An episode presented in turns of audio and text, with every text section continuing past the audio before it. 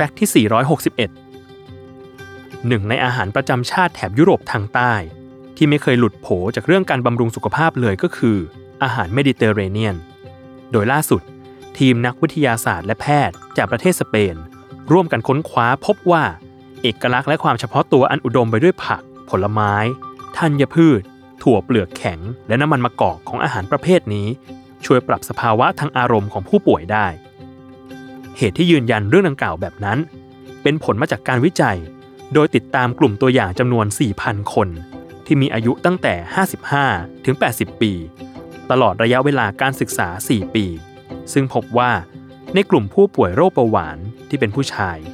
มีภาวะซึมเศร้าลดลง อีกทั้งมีการอธิบายถึงเหตุและผล ที่ภาวะดังกล่าวลดลงด้วยว่า เป็นเพราะอาหารเมดิเตอร์เรเนียนที่พวกเขารับประทาน ช่วยลดการอักเสบที่อยู่ภายในร่างกายได้เป็นอย่างดี เพราะโดยปกติ อาการอักเสบจะทำให้สมองหลั่งสารตัวหนึ่ง ที่ชื่อว่า neurotrophic factor ที่ทำหน้าที่เสมือนสารอาหารหล่อเลี้ยงประสาทลดลง